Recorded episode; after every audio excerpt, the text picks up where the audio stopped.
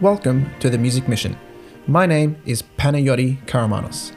I am a music teacher in Sydney, Australia, as well as the conductor and director of the Modest Orchestra, an orchestra consisting of passionate professional musicians that prioritize the education and enjoyment of music through the performance of staple works and new compositions. All recordings you hear, including this background music, come from our public performances, which you can find on YouTube if you search Modest Orchestra. This podcast is designed for all lovers of music, no matter your musical preference, experience, or expertise. Now, on to today's episode. Hello, and welcome to this week's episode. Uh, today, we're going to be talking with Dexter Cave, who I've known since 2009, and we're going to be talking about music productions. So, say hi, Dexter. Hey guys, how hope you're all well out there during this trying time. Um, Yeah, yeah, trying hard times oh, indeed. certainly, So- tr- certainly is. So, uh, Dexter and I, we've known each other since uh, basically year seven at Con High. Yeah, a long And, time. um, you you were you were like probably yeah up there with the first friend I had at school. At Right. Yeah, no. Yeah. And um, we, because we also could live quite close to each other, didn't we? Yeah. So yeah, the only we- people from the same area. Yeah. And we both played brass instruments. So we, you know, a lot of the time we did chamber music together. Remember that one year in year? Oh, in in year eight when we had Bruce, and Year it was just the two of us because they didn't know what they didn't know what to do with the two brass players. They were like, "We've got a bunch of kids who play piano and violin. That's easy. We've got one Mhm. kid who plays French horn, one kid that plays trumpet, and we've got to put them in a chamber music group, and we don't know what where to put them, so we'll just put them together." You know what's funny? That's exactly happening right now with my year nines. Oh, of course, because it's it's hard, man. Like unless you have Yeah. a full, you need a, a tuba player and a couple trombone players, and then you can do your brass quartets and quintets. But otherwise, you're stuffed. no- you can't do it. Two two brass instruments. Yeah. We've just got a trombone girl and a trump and a trumpet girl just together as a chamber because we have chamber as well. Um, but I don't take that. So I just, just wonder and I go, oh dear, this is not chamber music. Yeah, it's not. It's uh, it's duet time. It's duet time, exactly. Um, so yeah, so Dexter plays French horn, and you've played with a modest orchestra a few times. Yeah, a few times. I quite enjoy playing with Modest Orchestra because I don't get to play as much as I would like to anymore. Not for not for lack of trying, just because it's uh there's not a lot of French horn gigs going. no, in there isn't. in Um, Sydney at the moment. Not unless No, you're really, really good. Yeah, unless you're Chris Howes, exactly. Yeah. Um, so you play with modest, and uh, a couple of concerts you've actually helped uh, film and do the audio.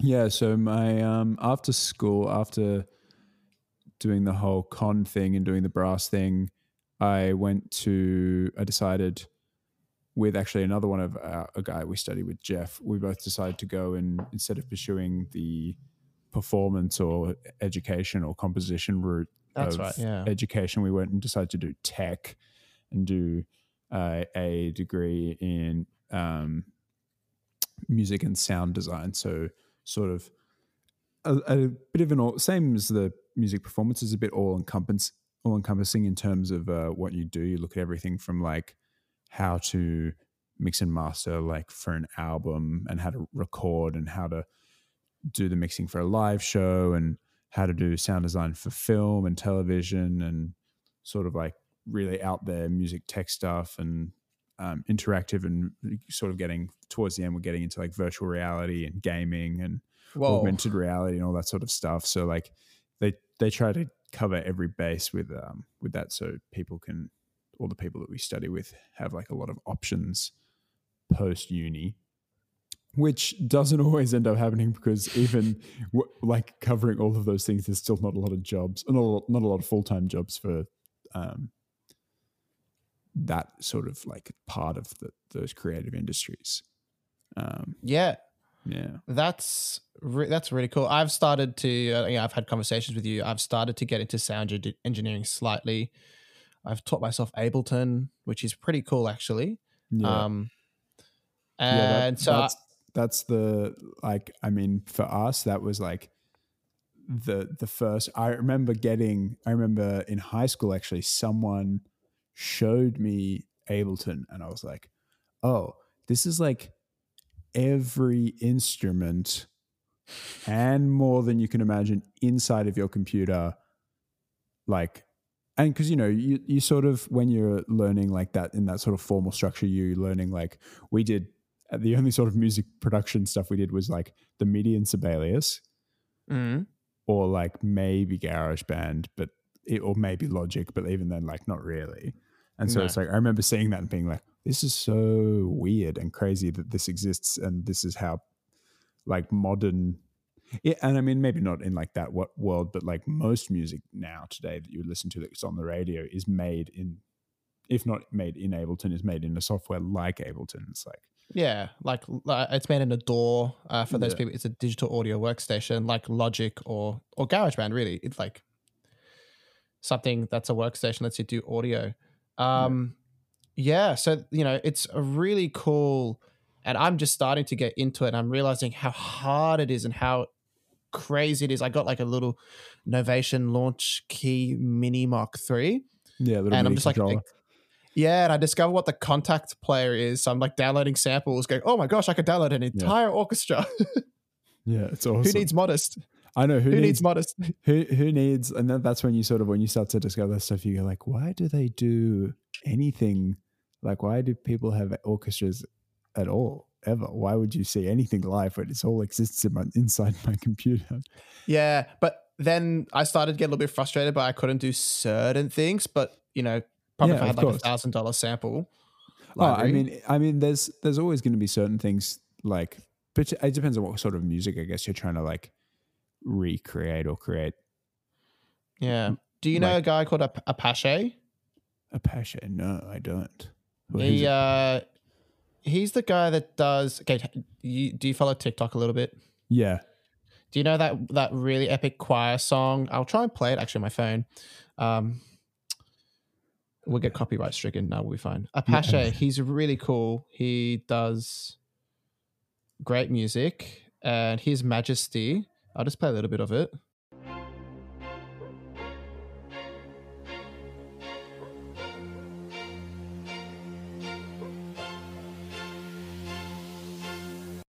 And like he he has this. an album, yeah yeah, and he has one from Lacrimosa where he just takes the opening to Mozart.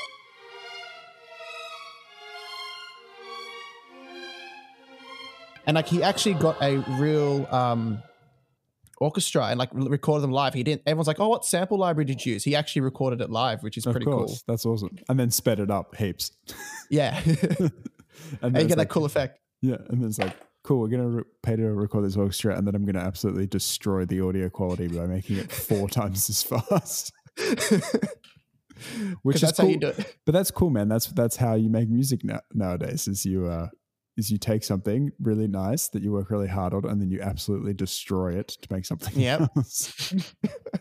This- oh man oh dude um so yeah this this guy like Apashe uh i watched a few of his documentaries online like how he's making it how he's in the studio and he's like panicking going oh dear like will will the orchestra like my music and turns Mhm. out they did um and yeah it's pretty cool so i'm starting to realize how ableton really ableton logic are just like where it's at Oh, dude, it's it's. I think, and I think that's like, and I mean, you would probably see this, considering like you're in a classroom teaching kids music like every day.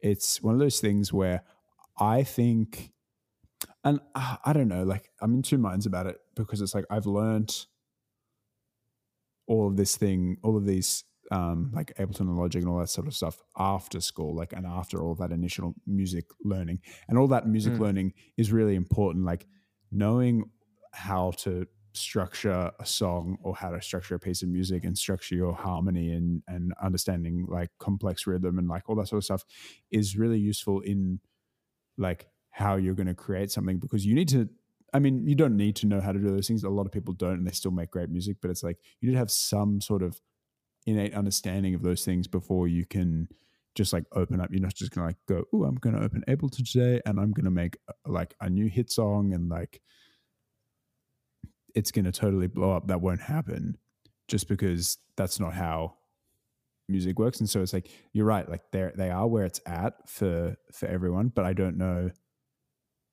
Are they will they replace like the key, functional keyboard classes at university one day, or will they replace, you know, kids learning aural and harmony in Yeah. in in like year nine and ten? Like instead of instead of learning how to do uh like what are the notes on a treble clef and a bass clef, we're going to learn how to create sends and returns in in Logic and how to do busing. Yeah, exactly. And how to use a step sequencer. And Yeah. that's something that James Humberstone, you know, James, um, Yeah.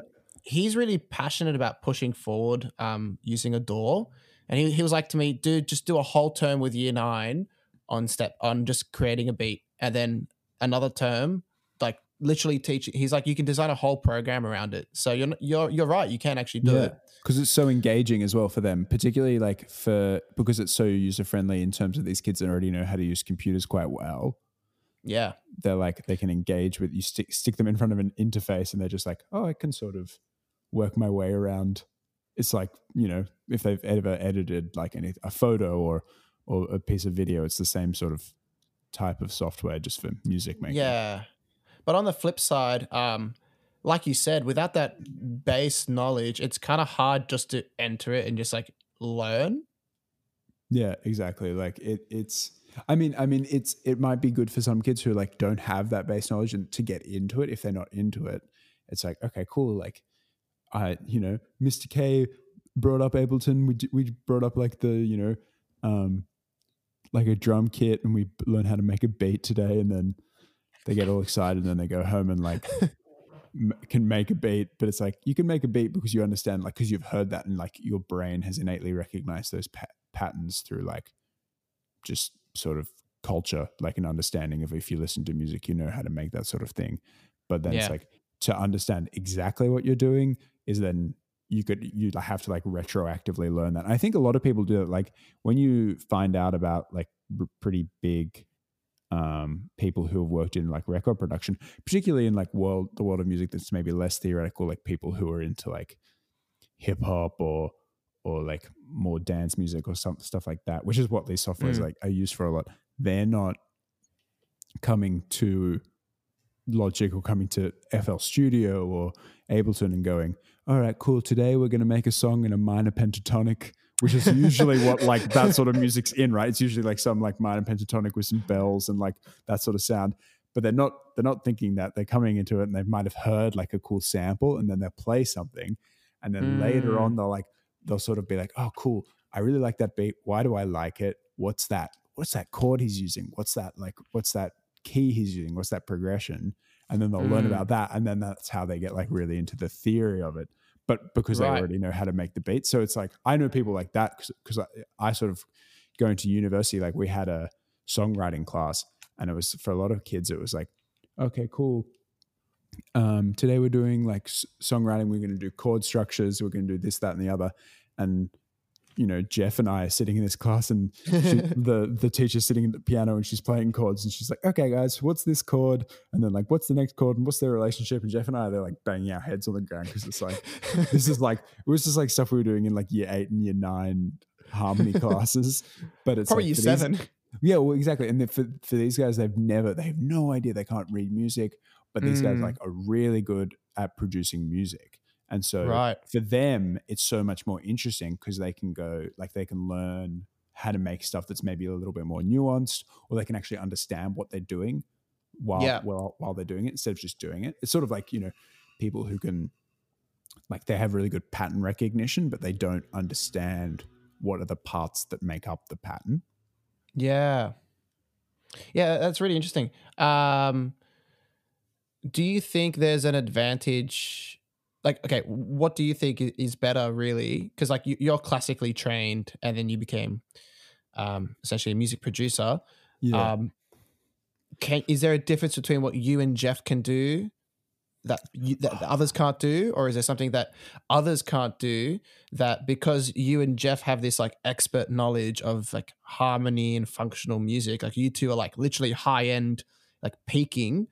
Uh, does that put you at a disadvantage? Maybe. I, I mean, yeah, I think sometimes it does put us at a disadvantage in terms of like that thing where if you're trying to be like really creative with what you're you're trying to make something really new and interesting and you know so much there's too many things to pull from or like for example like stuff think about the stuff that we learned in like that you learn in year 11 and 12 music um it's like you're learning like really full on like tone rows and like serialism and all this Oh, sort yeah. of stuff that's like full on modernist composition that's really interesting and important to know about but it's like you learn so much about that but then we don't you don't learn about like modern song structure or like No. any of those sorts of things, which you can then pick up. Like Jeff and I picked up those things quite easily because, like, you know, through either through jazz or through just like you just have a good ear for it. But like, Mm. you don't have because your understanding of it is functional before it's like um emotional you have a more of a Ah. functional relationship to it like i think Whoa. Je- Jeff and I would sit down, like we'd be, say we'd be given an assessment and be like, okay, guys, you've got you know three weeks, um, produce a song. Mm. And I mean, I, I know Jeff and I have talked about this before, and we sort of agree to, and disagree. It it it it's, has levels and waves to it, right?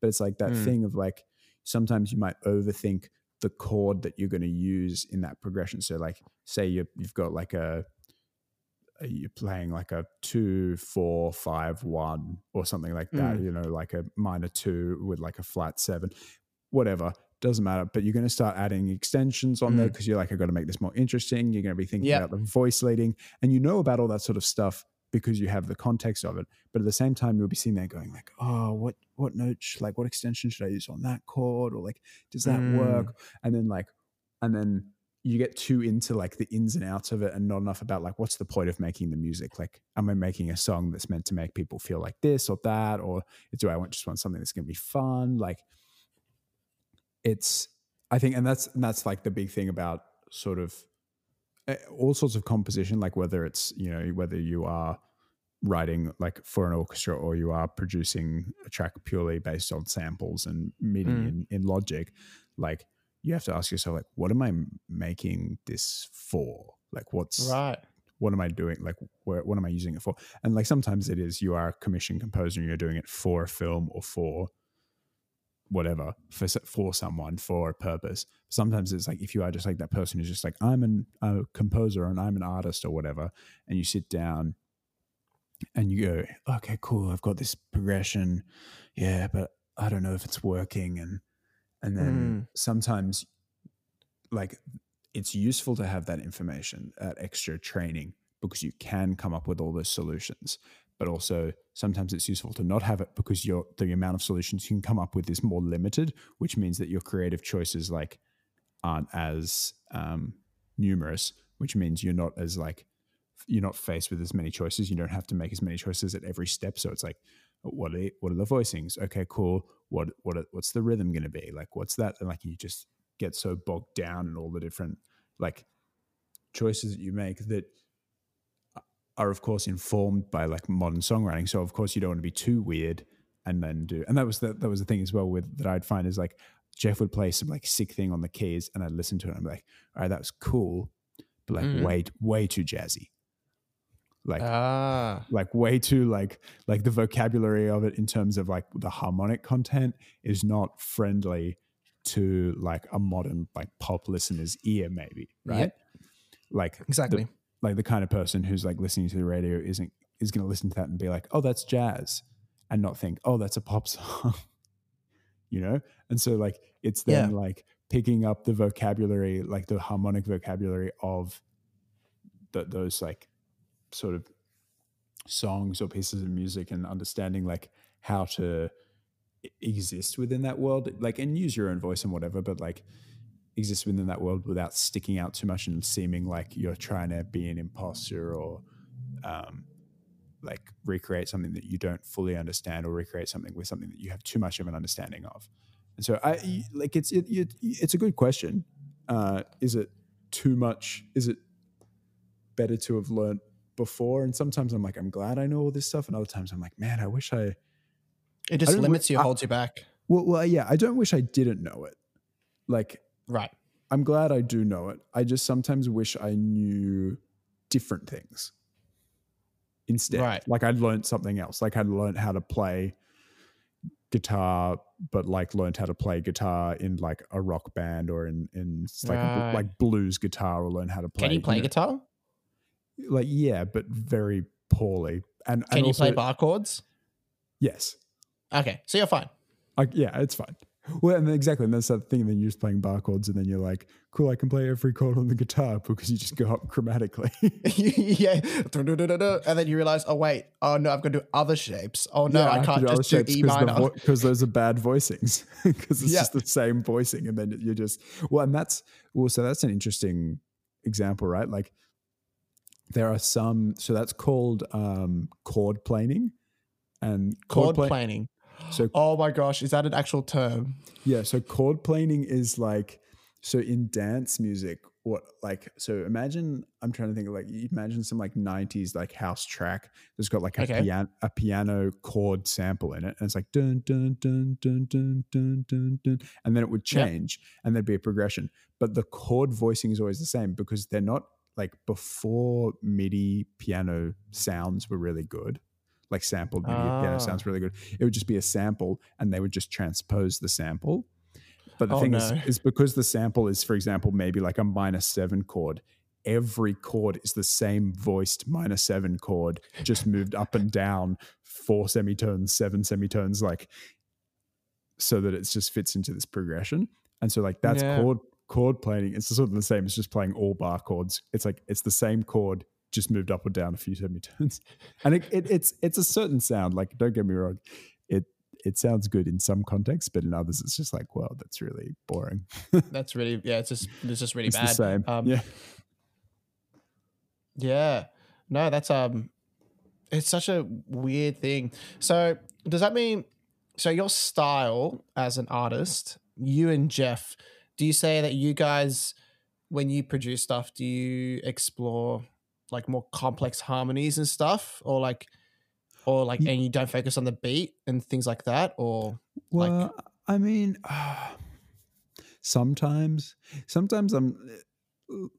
It's hard. It's it's so hard to, like, because you uh, have those. Un, you know about these things that exist that are really like complex, and then you feel like you're not.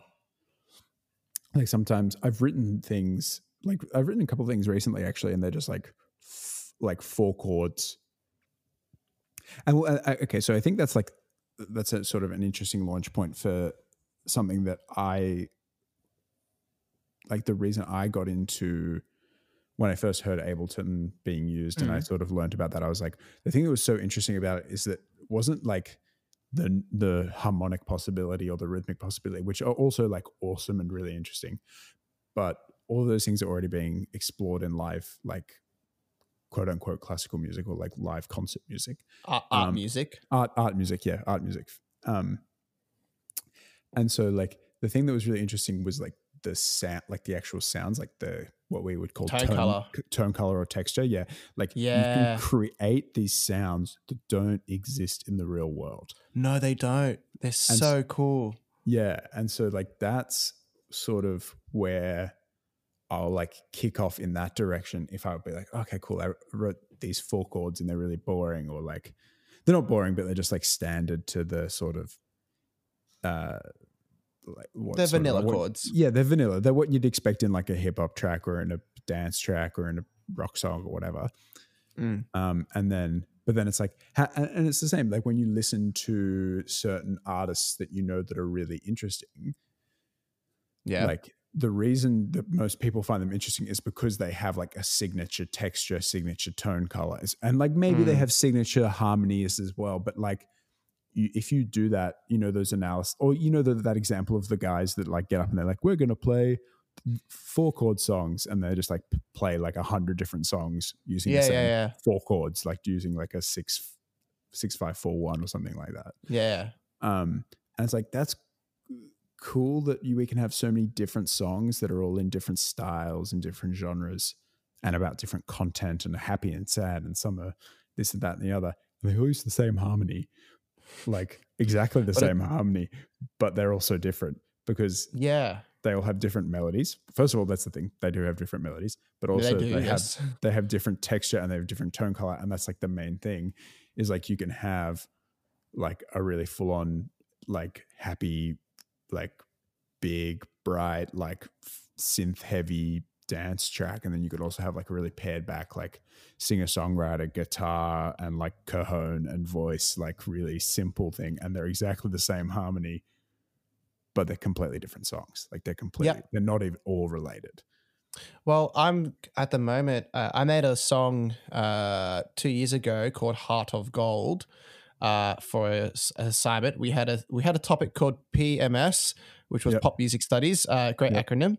Um, and man uh, pms yeah, it was always great. It's like, oh, I've got PMS today. Um, was always the statement. Everyone said that.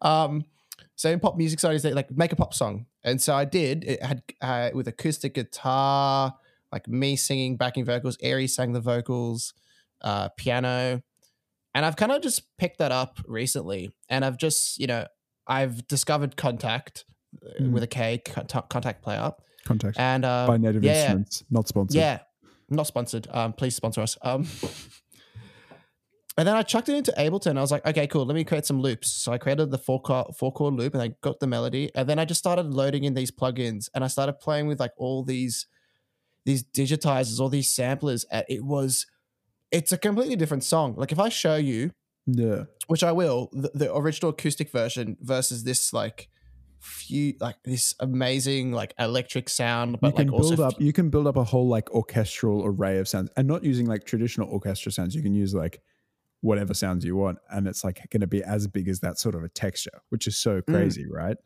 Yeah, and so that's what this is. It's it's kind of like it's not. It's got. A, I've downloaded the BBC uh, Symphony Orchestra Yeah. um, sample pack, Yeah, which is nice. total totally free if you wait two weeks.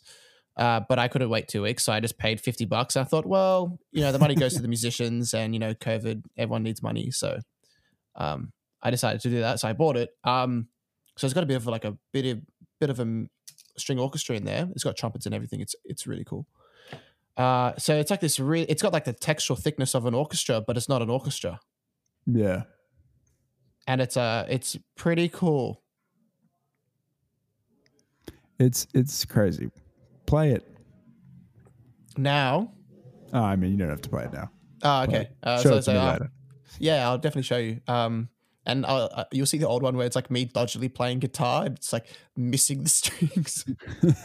yeah like or like or not not um fretting correctly and then like getting buzzing and like yeah, yeah, yeah, buzzing. Um, and I couldn't quite play two strings at the same time in thirds, so I, I actually multi-tracked two individual strings Oh my God. separately, one at a time.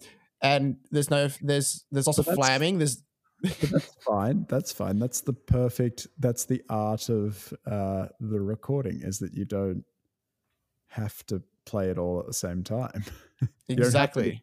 well, and that's it. That's the other thing, right? Is that it's like you spend all this time. It's like you know we when we did the um you did the modest project with like for the orchestra um like the virtual The orchestra virtual orchestra. Yeah. Right? And it's like I when I recorded the horn parts, like I recorded the first time I did it for the first part, part I did, um, I did it all in one take, which is like most of the musicians that would have submitted would have done one take, listening through, and then send it to you. But then the next Yes. time I couldn't get the part right, and so I just did it and recorded it over and over and over again into Ableton until I got it right, and then I stitched it all together so that it was all in the right order and all in the right timing. That's called comping, isn't it? Yeah, and so Yeah. and so like that's one of those things that I was like, well, I haven't practiced in a while. I know I can physically play this, but I'm not going to nail it all in one take. So I can just comp this part a bunch of times and then Is get- that what you get- did? and then get the perfect take, right? And it's like Yeah. Done. And then and then but the thing is is well, that's funny about that is like I did the comping, but I missed there was like one bar that I couldn't nail. And so I was like, ah, no, I'll leave it for now and I'll come back and do it tomorrow. And then I came Mm. back and did it tomorrow, and then my sound the next day was completely different. Like because I because I hadn't played in ages, and then I played one day, it was like quite bright on the first day, and then the next day I was like because I was completely chopped from the day before. I, I was like, oh no, it's it sounds really bad because like it's Yeah, just it's- it's one like- bar that's just completely sounds like a different person on a different day in a different room. Like even though it's not, it's on just a different mic. Well, yeah, exactly. It's just like what happened, but that's that's one of those things that if you didn't, if I didn't tell you that, you probably wouldn't know Mm. because that's how good sort of we can be at stitching together. Like when you do vocal comps, and that's like you know when you um, listen to a pop song or listen listen to any piece of music, none of what you're listening to is like the is the vocalist or any of the instrumentalists on that song playing front to back perfectly. None. No, I've learned that. I've really learned that. I used to think it was. Yeah, you just think, oh, the band just gets into the studio. The guitarist, the drummer goes into a different room because he's really loud, but they're all synced up. And then everyone just plays their part all at the same time, like they would do it live. And then that's it. And it's like, no. Like usually the drummer comes in, they'll lay it down. And then what'll happen is they'll go, okay, cool. The, maybe the verse drums and the chorus drums are different. We'll get like four bars of the verse drums that are good. And then we'll just loop it Yeah. and then we've got four four bars of the chorus uh, chorus drums that are good, and then we'll loop it, and then there might be some fills in the trans- transitions, and we'll comp those in, and so you can have those that like playing, and then the drummer will just come in on the fill for like the comp, Mm. so they know that, and then like, and then you'll be like, okay, cool, drums done, sweet, we'll get the bass player, and maybe we'll get the drum and bass player to do it at the same time, but like probably not. Bass player in, bass player. If they're a really good bass player, I know a couple of bass players that could do it in one or two takes. If they're Mhm. not, they'll, they'll do like uh, they'll do a rough, so they'll do like one play all the way through, and then they'll go in and fix all the mistakes. And so then you're like, then you're like cutting in and out and in and out and in and out of like every Oh, time you miss a note, every time a, note doesn't sound right, every time it's out of time, like just to fill all those holes. And it's like, oh it's, god, and that's for every part. And you might have 50 parts because it might be like a really complex pop song with all these synth layers and stuff. And luckily with that stuff, you can just program it. Like you can get the MIDI to play it for you. So Yeah, you quantize it. Yeah. yeah, right. So it's like going to be theoretically perfect, but then you still have to do the vocalist. It's like all these things. It's like we we it's the exact opposite of what performing orchestral musicians do, which is Yeah. try to get it perfect in one go on the day, no pressure. You've only been practicing your entire life for this moment. yeah.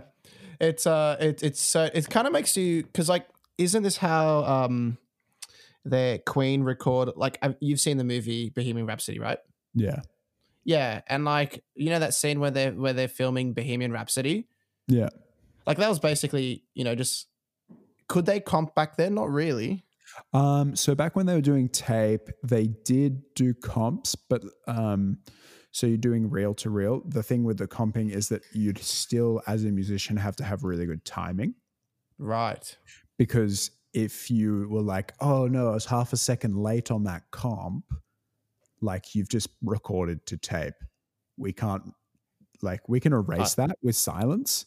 So what you can, what you could do is if, if, say for example, like Freddie had sung the beginning, like, I mean, it, it wouldn't have, that wasn't, wouldn't, wouldn't have been, it would have been maybe two takes Yeah. and they would have spliced some of the bits together. But like, Okay. or you can also pause the pause the tape, rewind, and then play back, and then start hit record like halfway through. Oh, cool.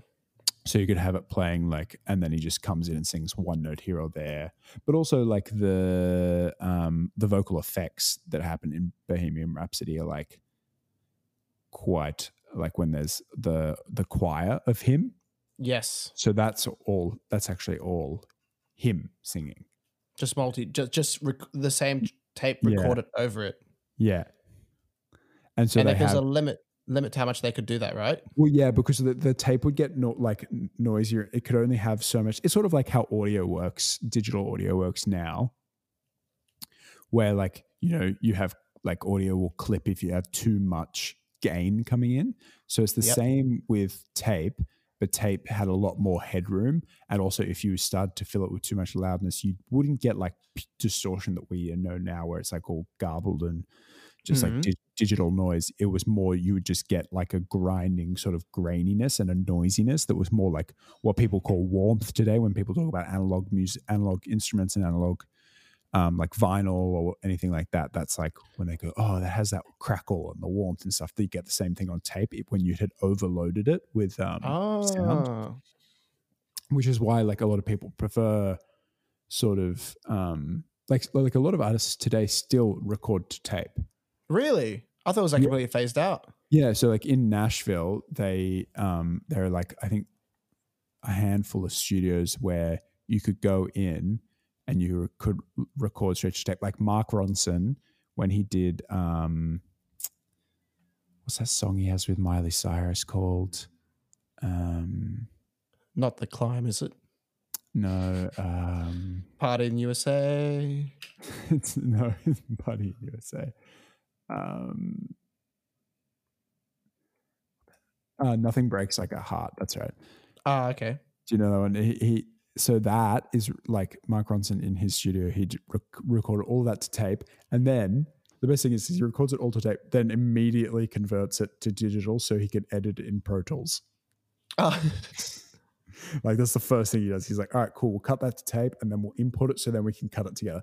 And it's because he likes the quality of the sound on the tape, but it's like it's just a pain in the ass to edit. like that. That could that, that that'd be so bad. Oh my god. Right? Right? Like yeah. I mean Isn't there like some sort of like plug-in that like like tape emulator? Well yeah, yeah, of course there's heaps of those and they're really like to you or I, to to ninety nine point nine percent of people, you cannot tell the difference. Right. Except for maybe the guy that made it and some guy who's like really into tape would be able to tell. Yeah. And But that's other- that's him. Yeah, well, and that's well. I mean, probably he can't even tell, but it's just like it's the it's a process. Like it's part of the creative. I don't know, whatever. It's you know, he- authentic.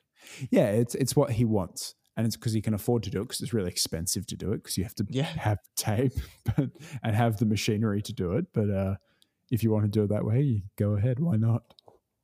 Yeah, I can imagine him like having a good setup for it. He's like, all right, cool. Now that that's transcoding to the computer, I'm gonna go do this, which is whatever he's gonna go do. Yeah, exactly. I mean, yeah, it's I don't know. It, it is an interesting, and that's sort of when um, they did like Pro Tools was the first.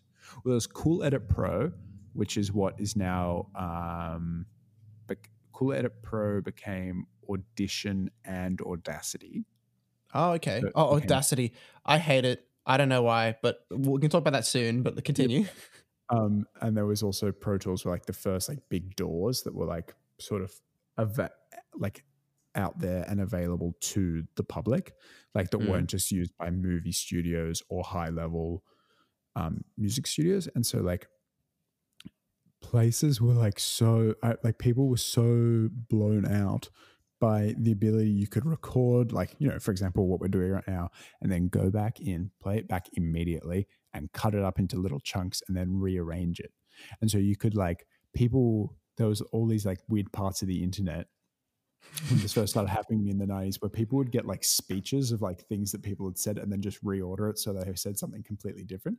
And that's how you like you like it was just like all these people doing these crazy things and turning um spoken word into song because you could like add pitch to like you could synthesize pitch to a voice and do all that sort of stuff and it was so It's like what they do with those Barack Obama speeches, how they make songs out of them. Yes, exactly. Like those. Or anytime you see anything, it's like songified. Like songify thing was like the first thing that people were doing with spoken words that were recorded. Like when digital audio workstations first became accessible to like the average person. When Pro Wow. Tools was like, you can download Pro Tools off our website. You know, people were like, cool. I'm going to cut up Winston um, Churchill talking. You know about the end of World War II and make it into a song because why not? Yeah. And then like- and then and then they did. Yeah, and then they did. And then, and also the other thing that they started to do was podcasting. Podcasting was actually one of the first things that people were doing because they could record to their computer and then they could Mm. upload it to the internet. Oh, really? People weren't really. Po- I guess they weren't really. No, they wouldn't be. No, 'Cause the podcasting process- is very is very new. It's compu- completely a digital media thing. It is. which is crazy. Like it's like radio, but it's you know radio is ephemeral. Radio doesn't exist forever. Whereas podcasting, you can always go back and listen to. But it only exists in digital form. And yeah, there's no such thing ever of physical. I know. Why well, would you could, want that? I mean, you could, man. You could record it to a cassette tape and then, Yeah. or to a vinyl and then distribute it. but why would someone? That, that means that you're assuming then that they're going to listen to it multiple times, right? Like Which I is- don't know about you, but I've only most podcasts I listen to I listen to once, maybe twice.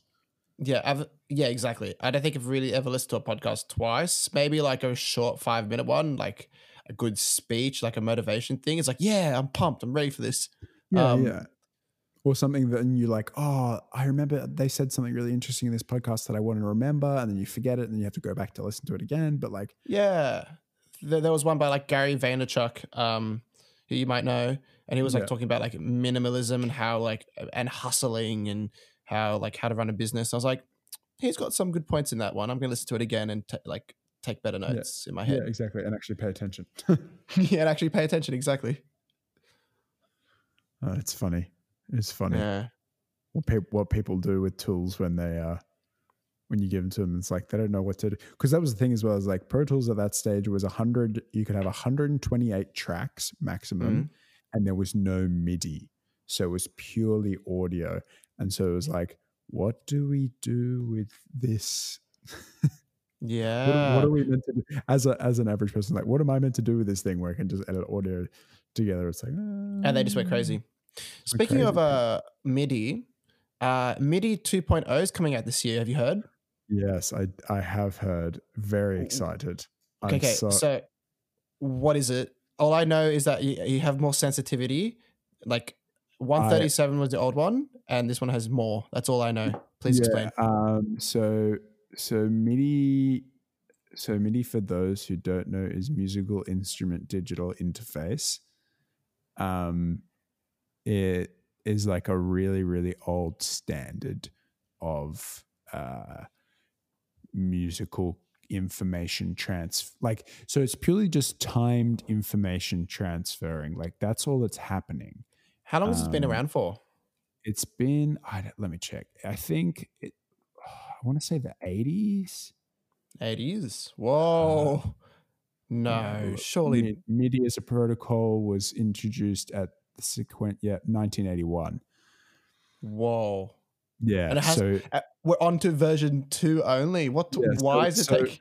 okay, so because so MIDI came about because there were these there there were a huge um sort of there were all these conferences happening with all these dudes who were all the big synthesizer manufacturers. And the problem was is that you couldn't get two synthesizers to communicate to each other in like a way that made sense like because the way that the engineers would design these instruments like they just like there's a thing called control voltage which is like just electrical current which is like used a lot now in synthesizers. But that at the time people weren't making things that were operating at control voltage which is like quite a high um, voltage. And so there was no communication protocol between synthesizers. And this is also like synthesizers are starting to become digital they're getting sequences in them so maybe i have my like nice synthesizer and i have a sequencer in it but i also want to sequence my drum machine at the same time so theoretically i should be able to take one of the sequence options out the back and turn on a kick drum right but i can't do that because these synthesizers won't talk to each other Which and is so- uh, what happened with the first Terminator movie. Actually, I watched the the the music. He he was struggling. He had to do it all by hand, didn't he? Yeah, exactly, exactly. And so, so there was um, Dave Smith, who is this guy. So there's a company called Sequential Circuits, and they make synthesizers, and uh, they make very good synthesizers actually. Um, and he wrote a paper, and he presented it to the Audio Engineering Society um, at a conference um, in New York. And he, I think he originally wanted to call it the Universal Synthesizer Interface. Um, but Universal USI, so Universal Synthesizer Interface, and right?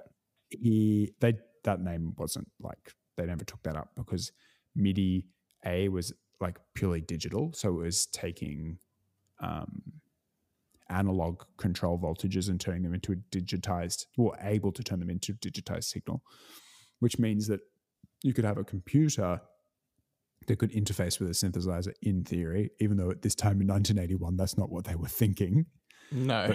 But, um, and so like they, but the problem was is that so in when they proposed this, they the problem was is that like okay, cool, this is a really great idea. All these companies were like, okay, cool, we want to put that in our synthesizer because that's like a marketability thing, and then we can talk with our other like we can sell expansion packs for our old synthesizers where you plug a thing into the back and then it makes it MIDI compatible and all this sort of thing. Um, Right. And so the the they started this company called the Mini MIDI Manu- MMA, which is the MIDI Manufacturers Association, and they Mhm. sort of like when all this was happening, they were like, "Oh my god!" They had to come up with all of the standards so quickly because the demand was so high for all these Really? instruments to have it. So they were like, "Okay, cool. We only have 128 possible vol- um, what they call what do they call them? 128 possible um, velo- Velocities. v- velocities, yeah. Like Yeah. they use they say velocity, but like the velocities are used for lots of different things, for like clock and for slurring and all that sort of thing. Mm. Um, and so you have zero to 127. Zero Oh, being wow. nothing, 127 being like the highest thing. So imagining you've only got 127 ways, like levels of loudness that you can play a note, or levels of pitch, or levels of all the all those different um, parameters that you could have for a musical instance because it's not necessarily a note it can also be like a rest or or whatever. Yeah. um, and so they had to come up with all these standards and they were like okay cool. And then they cemented it really quickly. Like i think it took them like two years and they just turned it around from when dave smith was like we need this thing. And then they were like yeah we do it we did it um, and so for ages they were like well nothing's really wrong with like they i mean there were lots of things wrong with midi but like like MIDI is, and they just change. Well, they over time they change. Like it's like a five pin connector, and then, then you could do it through USB, and then like all those sorts of things change. oh, the like- five pin connectors. I've seen them. Yeah. Yeah, that's the original MIDI MIDI 1.0 jack, right? Yeah.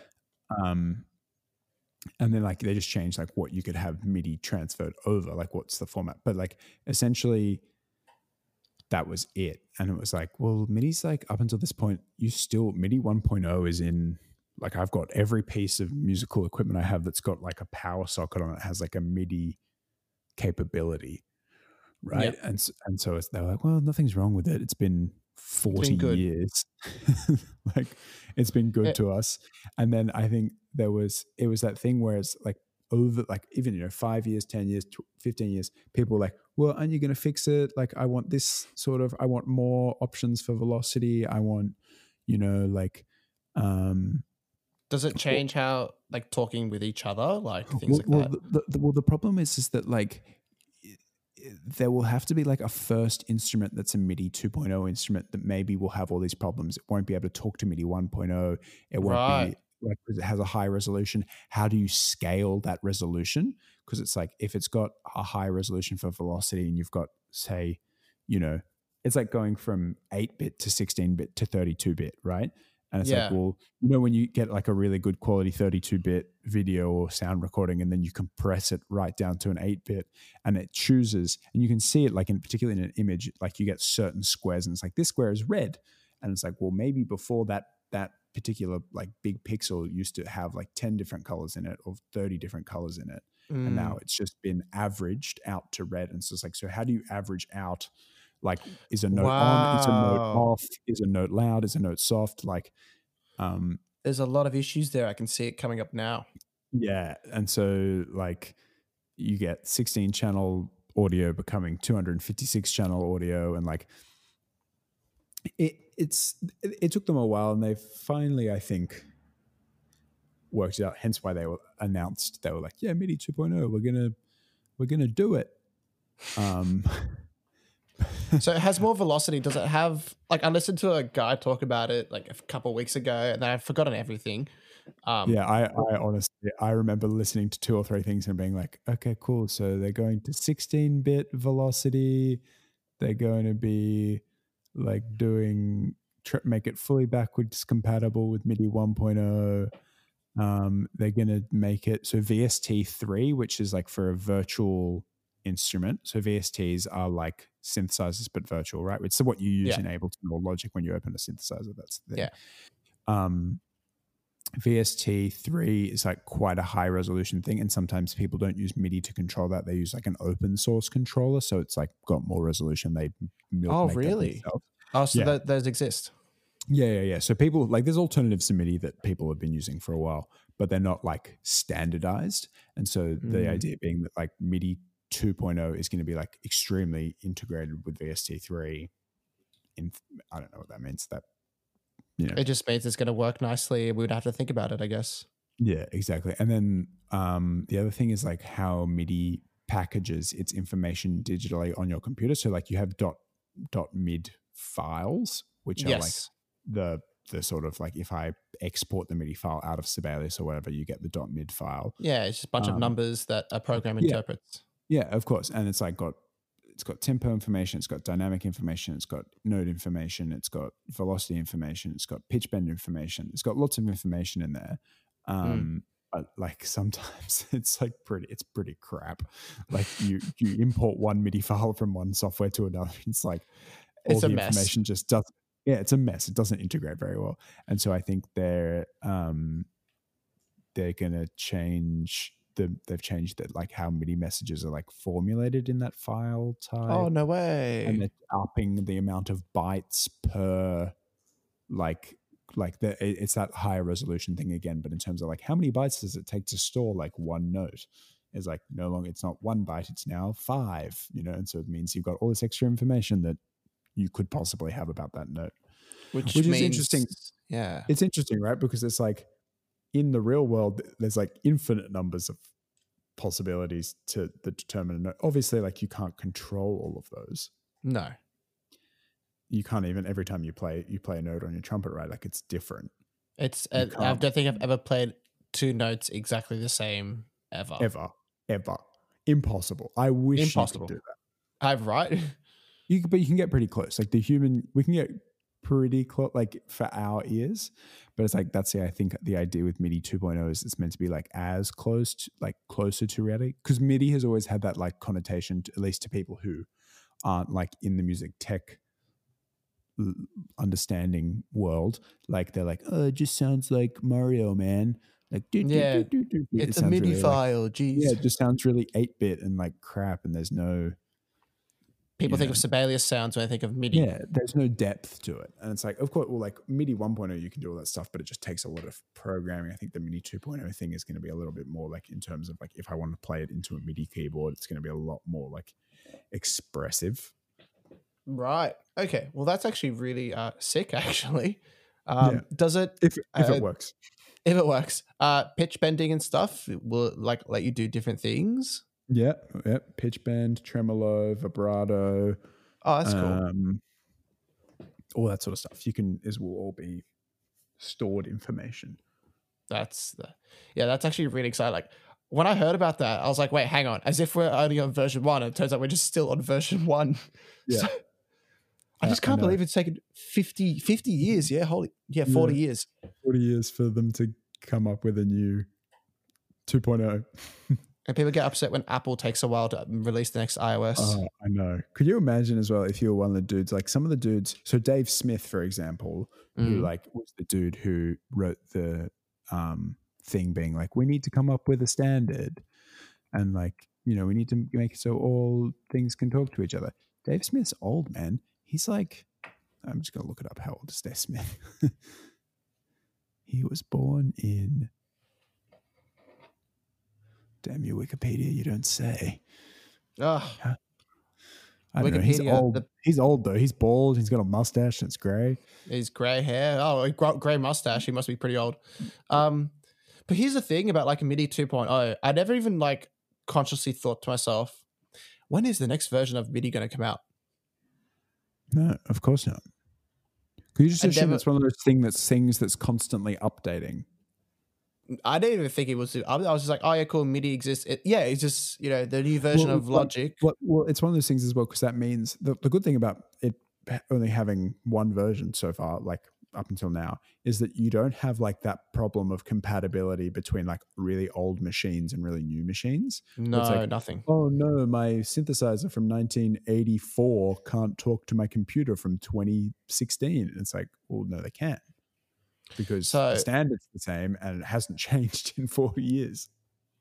No, exactly so you can go it's still got hundred percent compatibility with MIDI one.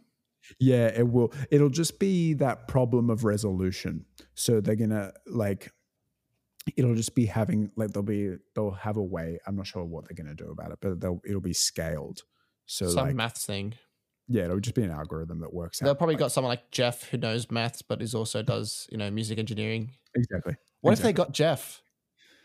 If they got Jeff to do us. MIDI 2.0, I'd be really mad if he didn't tell us. Yeah, I know, right?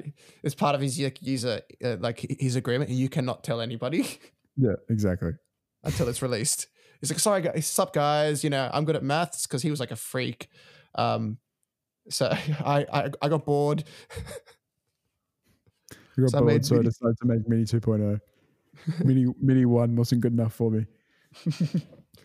I, I needed that 129th velocity. Yeah, of course. I needed yeah, I needed my full full depth of uh sensitivity going on on my keyboard for that full expressive ex- expressivity to happen. yes, because jazz music. Yeah, yeah, exactly. Yeah. Alrighty. Well, we're coming up on an hour now. Uh, that was actually pretty fun. So thanks, Dexter. No worries, man. Uh, definitely gonna have you chat. back. Yeah, very good chat. Uh, definitely gonna have you back on another podcast because I think there's heaps of stuff to talk about. Oh, of course. There's always we can dive right in and do more niche stuff. We didn't even talk about any of my uh my experience working on sound for film. We in fact we mostly talked about music. We didn't even really talk that much about sound, which I mean they're they're the same thing, but they're also very different things. So Yeah, that could be the next episode. What is sound, sound versus music? You know. mm, it's Yeah, a good good topic. good topic. All right, so I think we'll end the episode there. Thank you, Dexter. Thank you.